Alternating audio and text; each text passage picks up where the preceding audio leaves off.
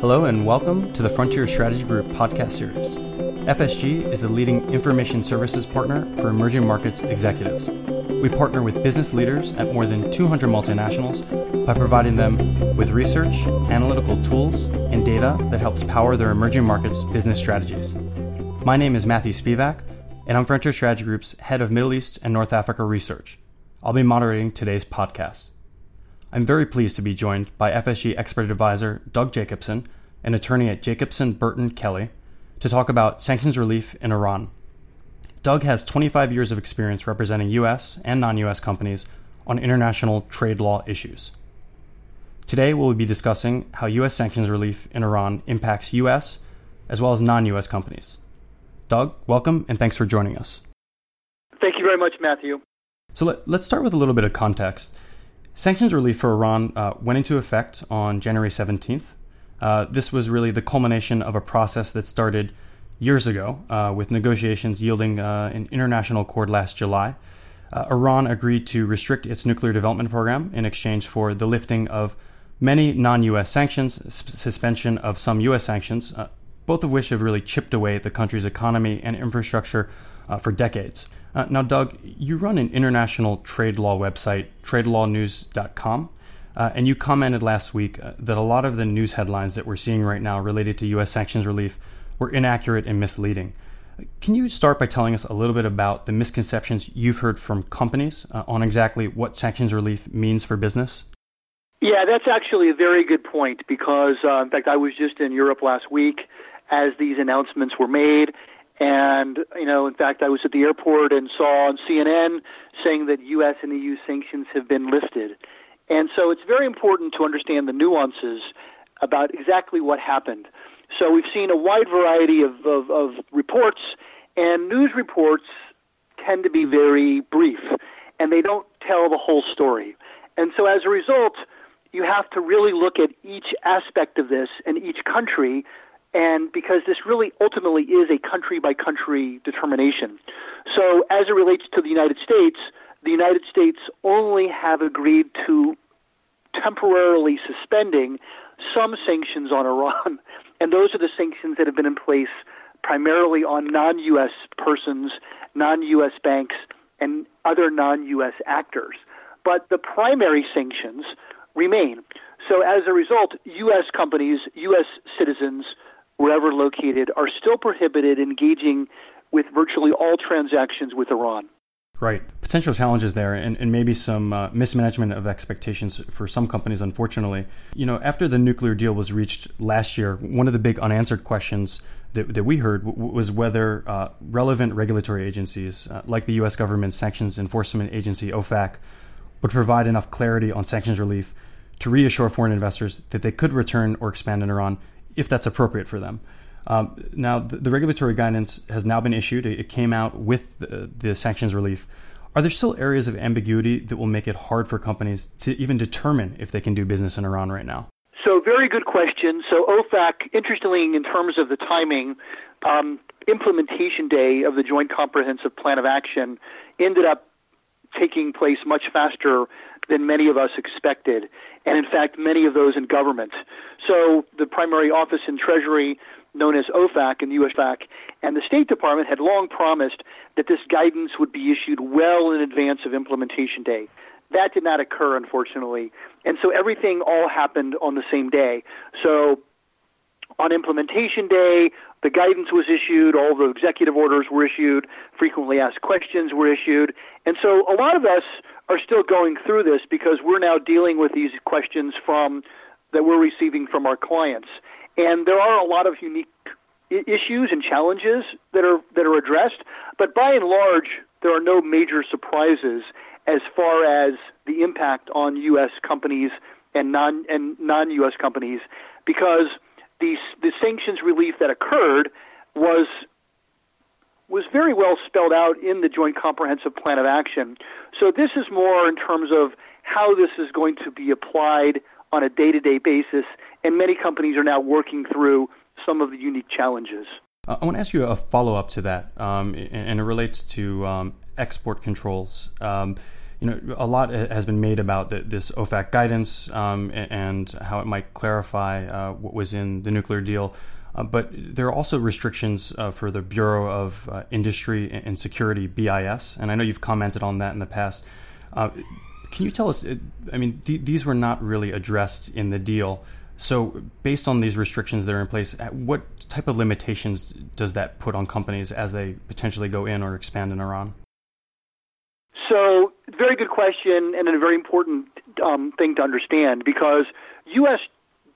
U.S. law and BIS, which is the agency that has primary jurisdiction over exports and re-exports of items to Iran and other countries, none of their regulations changed at all. So while some restrictions were, were lifted in terms of the sanction side, the export controls remain in place. So as a result, U.S. law is very broad, and unlike many other countries, U.S. the U.S. controls the export and re-export of U.S. origin items wherever located, as well as um, non U.S. items that incorporate more than a de minimis amount of U.S. content. So, in the case of Iran, anything manufactured outside of the United States that would be intended for Iran would be restricted if it contains more than 10% U.S. content by value. So, these re export controls and export controls still exist and it's very important for non US companies to understand those because they cannot order a US part or component directly from a US manufacturer if it's going to be incorporated or resold to Iran. Okay, so some important restrictions that remain that, that are not getting as much attention. So I'm, I'm, glad you're able to answer that. Appreciate that answer. Our clients include uh, U.S. and non-U.S. multinational companies. Uh, and the most active in Iran are those who have built up a presence. You know, they, they've had previously authorized transactions. They have the sanctions exemptions in sectors like agriculture, food, beverage, uh, you know, medical devices, pharmaceuticals. Uh, d- does sanctions relief help U.S. companies that have been operating there through uh, exemptions in, in, any significant, significant way, or, or is this something that actually, more than anything else, puts them at a disadvantage to non-U.S. competition?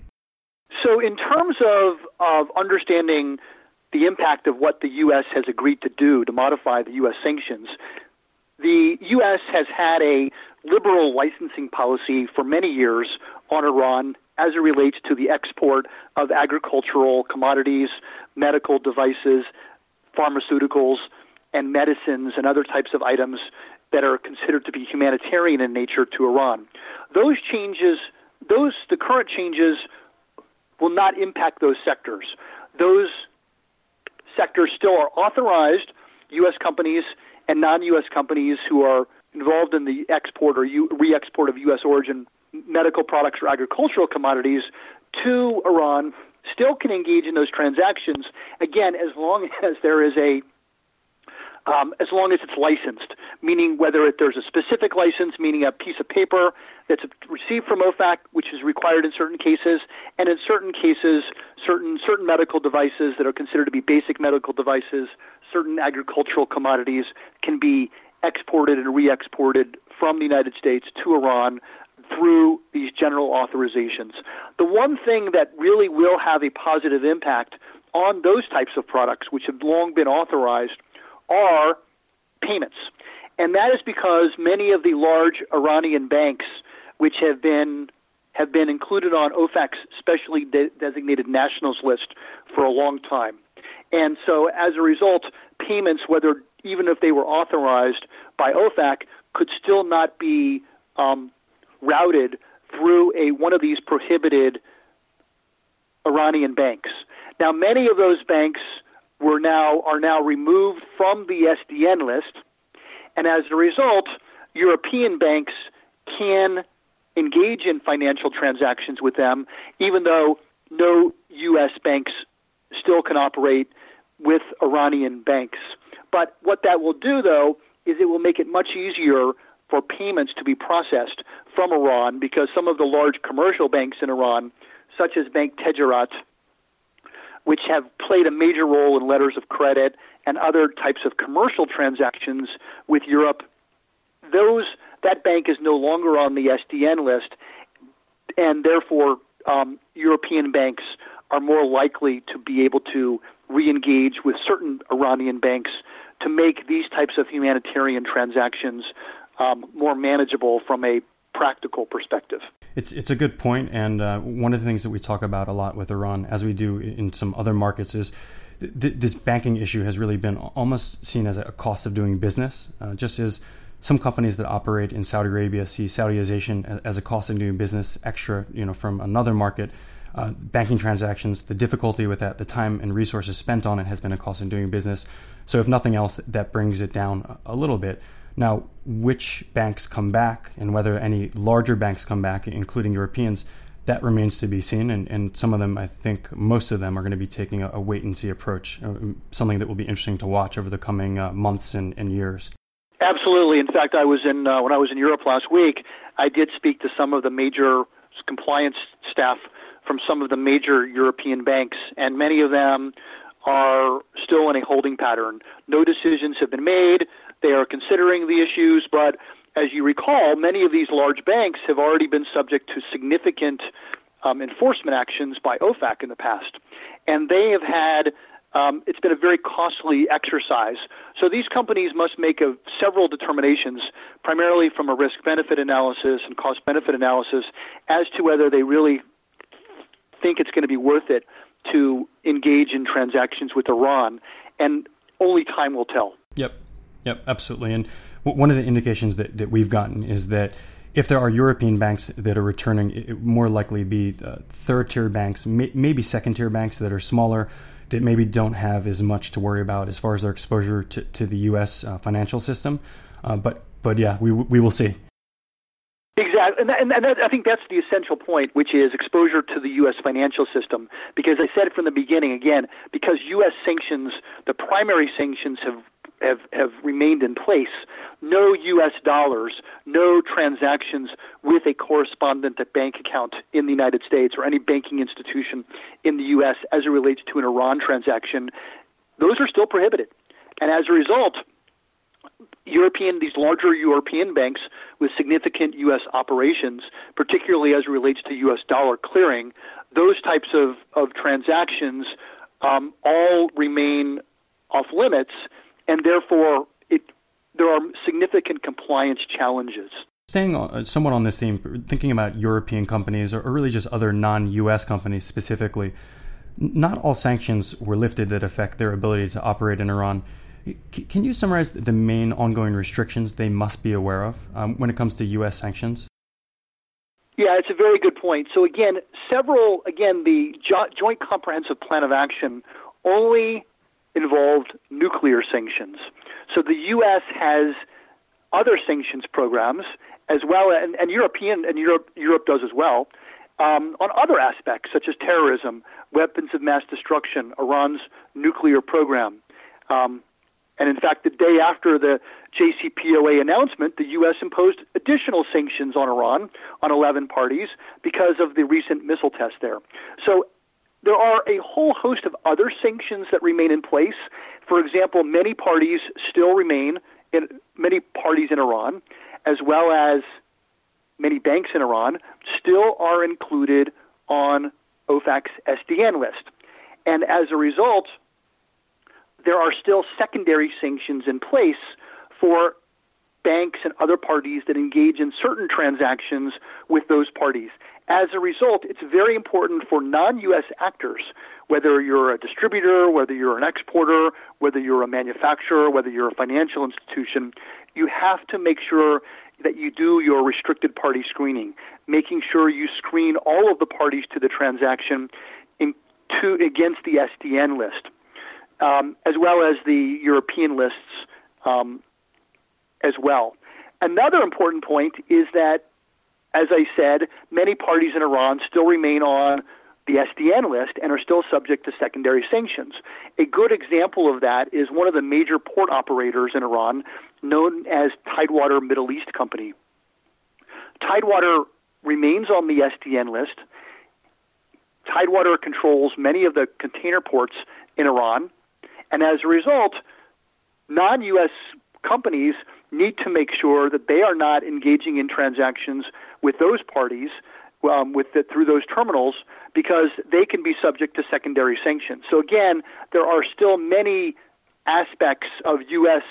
and non-U.S. sanctions that still remain in place.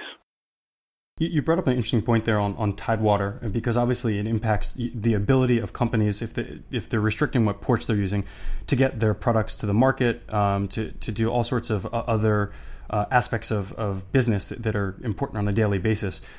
I, I, believe that Tidewater was determined to not uh, operate the uh, port at Bandar Abbas. W- was that a surprise? And does that clear the way for more business? No, you're you're you're absolutely correct. That was a big surprise.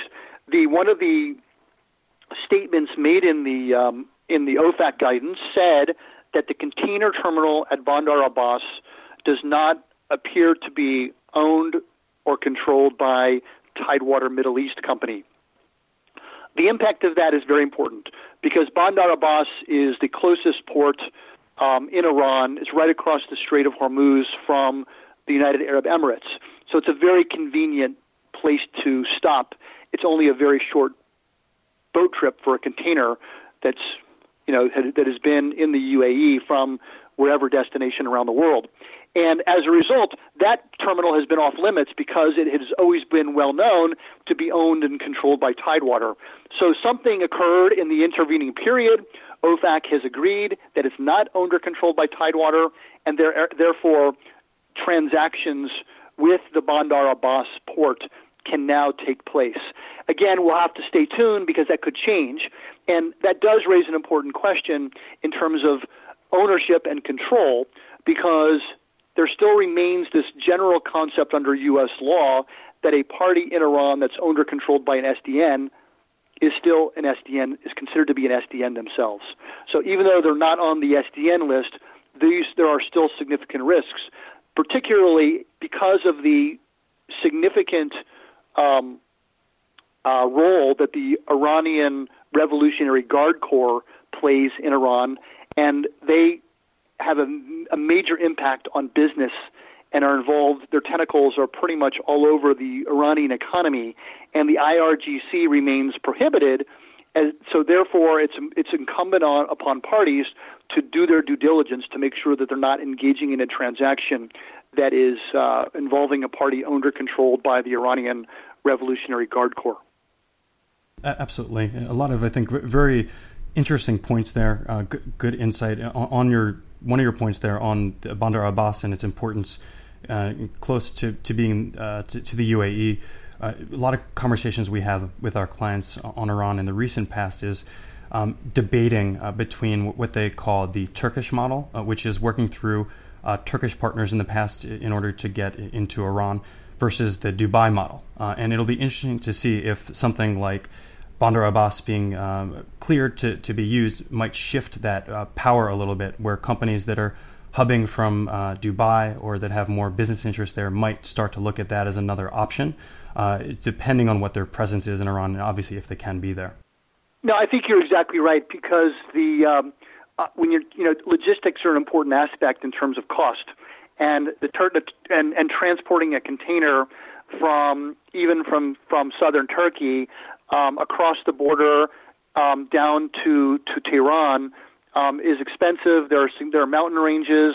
There are other issues in that region that are problematic. And all of my clients who are author who are involved with authorized, let's say, humanitarian products um, that are shipped by container, that they all prefer their their customers are all wanting them to ship to Bandar Abbas from a cost perspective as well as even though Bandar Abbas may be further away from um, from Tehran than Bandar Bushehr, which is up the um, uh, up, up up the coast a little bit, um, that the roads, because of the mountains and the roads, there's a much more direct path from Bandar Abbas, and so that's why it's a much more uh, much more uh, requested terminal than going through by truck from Turkey or by you know another port in Iran. Yep, logistics and I can tell you market access, huge issue for a lot of our clients right now. So this is definitely something for them to keep an eye on. I, I want to shift a, a, little bit. You know, a, a lot has been made uh, about the Iranian market opportunity, uh, rightfully so. Uh, already, one of the largest economies in the region, despite the toll of sanctions, second largest population in Middle East North Africa, and it's a population that is young, educated, tech savvy, and, and uh, by all accounts entrepreneurial, uh, and, and, of course, top five for uh, oil and, and gas reserves in the world. This reality is causing many U.S. companies to really re examine whether there is any way that they can operate locally uh, some of whom uh, we have found are very closely focused on the change in rules for foreign uh, subsidiaries of U.S. companies. Can you tell us uh, about what type of opportunities uh, this affords to U.S. companies, if it does at all? So, very good point, and we're getting a lot of questions already from clients on on um, on what has changed with respect to to U.S. and non-U.S. affiliates of U.S. companies. So again, as I mentioned from the beginning, U.S. companies are prohibited altogether, in most cases, unless it's humanitarian, from engaging in transactions with Iran. However, what U.S. law has provided for up until 2012 and now starts over again is that non U.S. subsidiaries, so an incorporated affiliate of a U.S. parent company, can now re engage in transactions with Iran. So this was done through what's known as General License H. And General License H allows for, it returns uh, the U.S. law, it rolls back it into time until mid 2012 when the U.S. subsidiary provision was, was terminated by the Iran Threat Reduction Act. That was a law passed by Congress. So now, under the JCPOA, the U.S. has temporarily waived that by issuing a general license authorizing non U.S. companies who are owned or controlled by a U.S. parent to engage in transactions with Iran. But it is not without risks and it is not without significant limitations because any such non U.S. company who is owned or controlled by a U.S. parent can you cannot have any U.S. citizens or green card holders or any other U.S. person involved in any of the transactions. Similarly, no U.S. products can be involved. So if a non U.S. affiliate can, in fact, engage in transactions with Iran in the future, then, as they have in the past, then they can do it. But it's, it's a very difficult, in many cases, it's very difficult from a compliance standpoint to do so. And some the bigger the company, the more likely they probably are able to do these types of things because they can do it through second and third tier subsidiaries, um, which that are independent and they don't need guidance and approval and decision making from the U.S. parent, and they can operate independently. But if they cannot operate independently, then there are significant compliance risks, and that type of transactions cannot be done.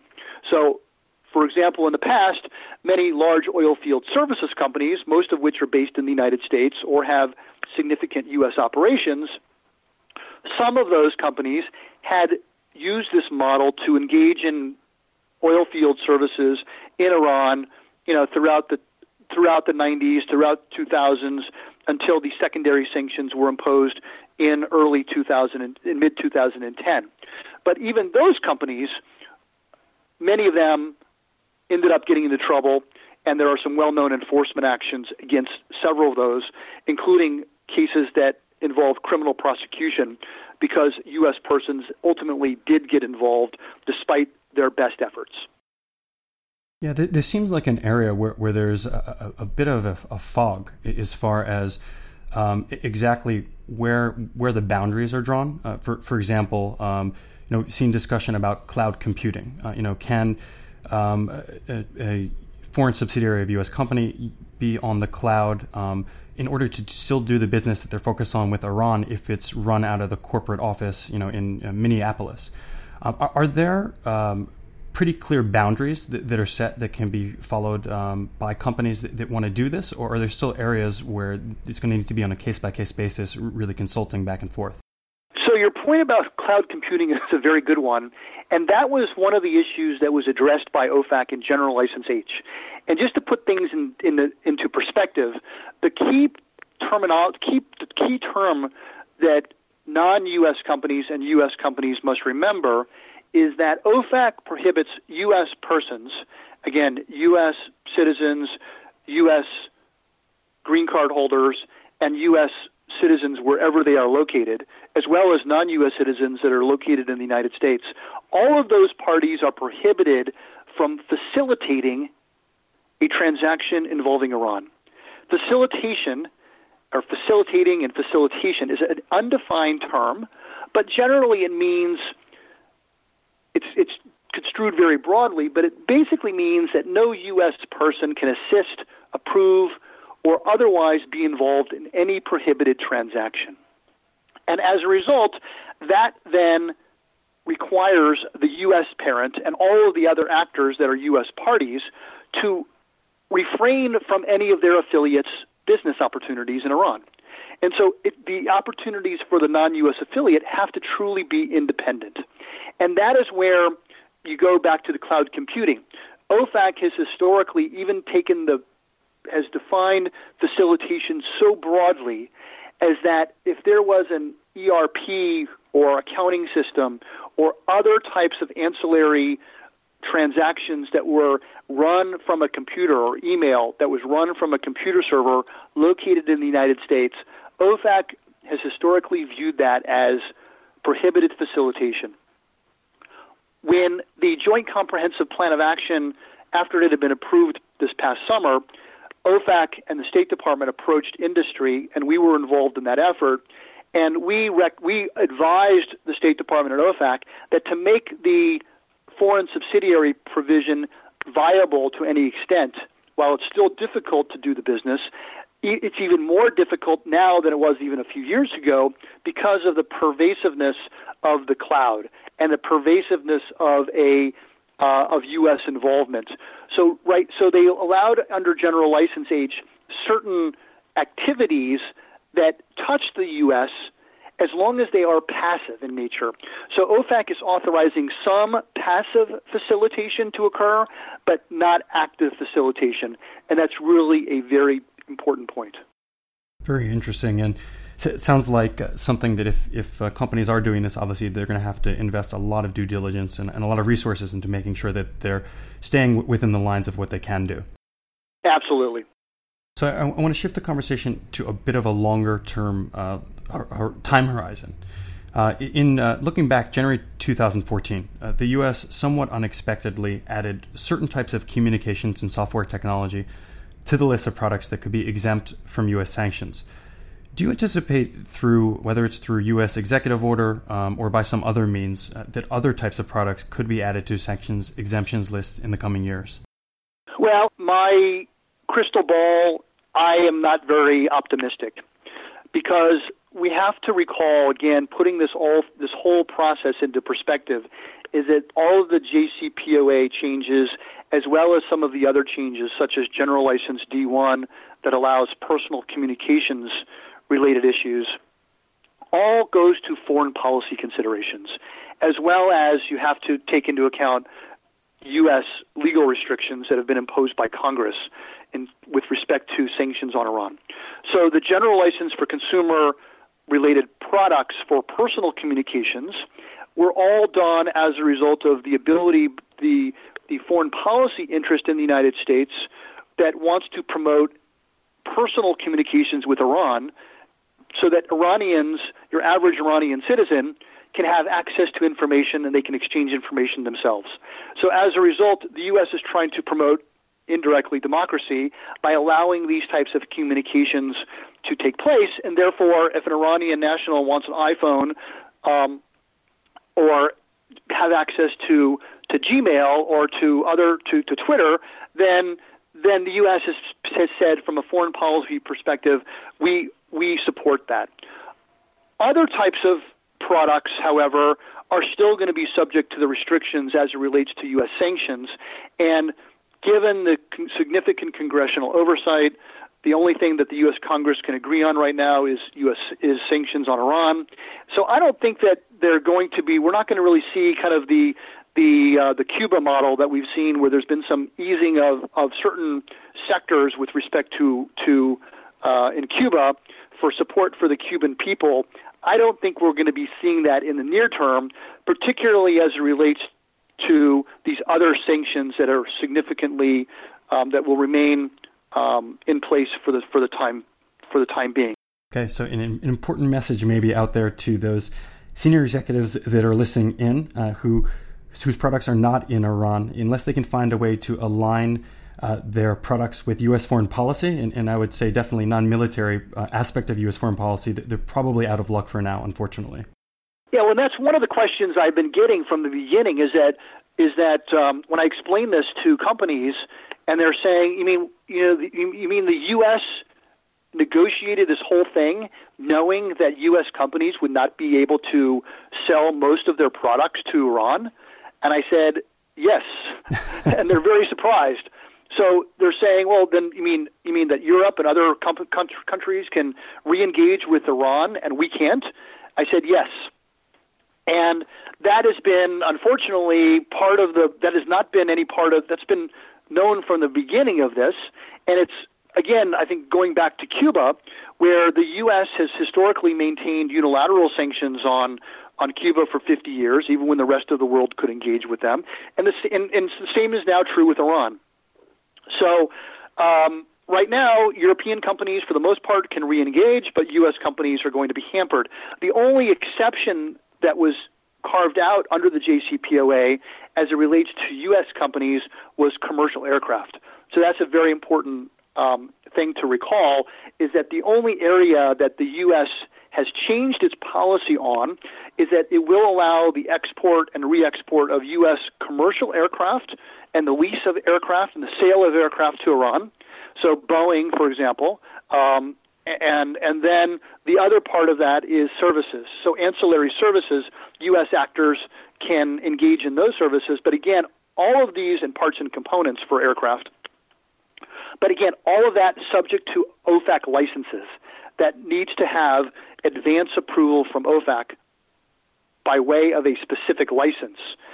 Um, through an application process for those types of activities to occur. But commercial aircraft was the only thing that has changed in terms of the prohibitions on exports to Iran by U.S. companies. Got it. Got it. Yep. An important development to highlight there. So, so looking at, at one other issue, uh, the, the, U.S. presidential election is coming up in November, uh, and the campaign is already in full swing.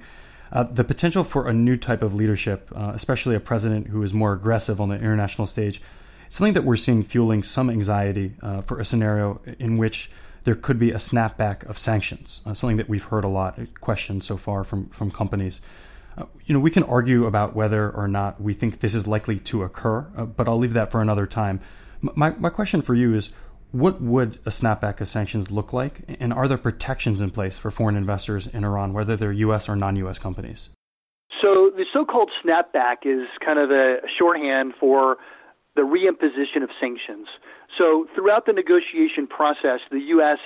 and the other negotiating partners in the P5 plus one have all said that they want to make sure that Iran abides by the agreement and allows for the reimposition of sanctions if Iran fails to agree to um, to its commitments now or in the future. So this is always a concern in terms of of any type of of frontier market or um, you know any market that could things change. So that's a very important issue here. Now, I think we need to look at it. Let's look at it two two different ways. One is, as you mentioned, snapback, and then the other is some change as a result of U.S. in, in U.S. policy. As it relates to snapback, my personal view is that yes, there is a risk, but I think that the risk is relatively low of the reimposition of sanctions unless Iran does something, you know, it's it's proven by the International Atomic Energy Agency that they are cheating on their commitments. But even the JCPOA has a number of structural impediments to quick reimposition of sanctions on Iran. It has to go through a multiple, multiple process. It has to be approved by the United Nations. There's a whole mechanism in the JCPOA for snapback.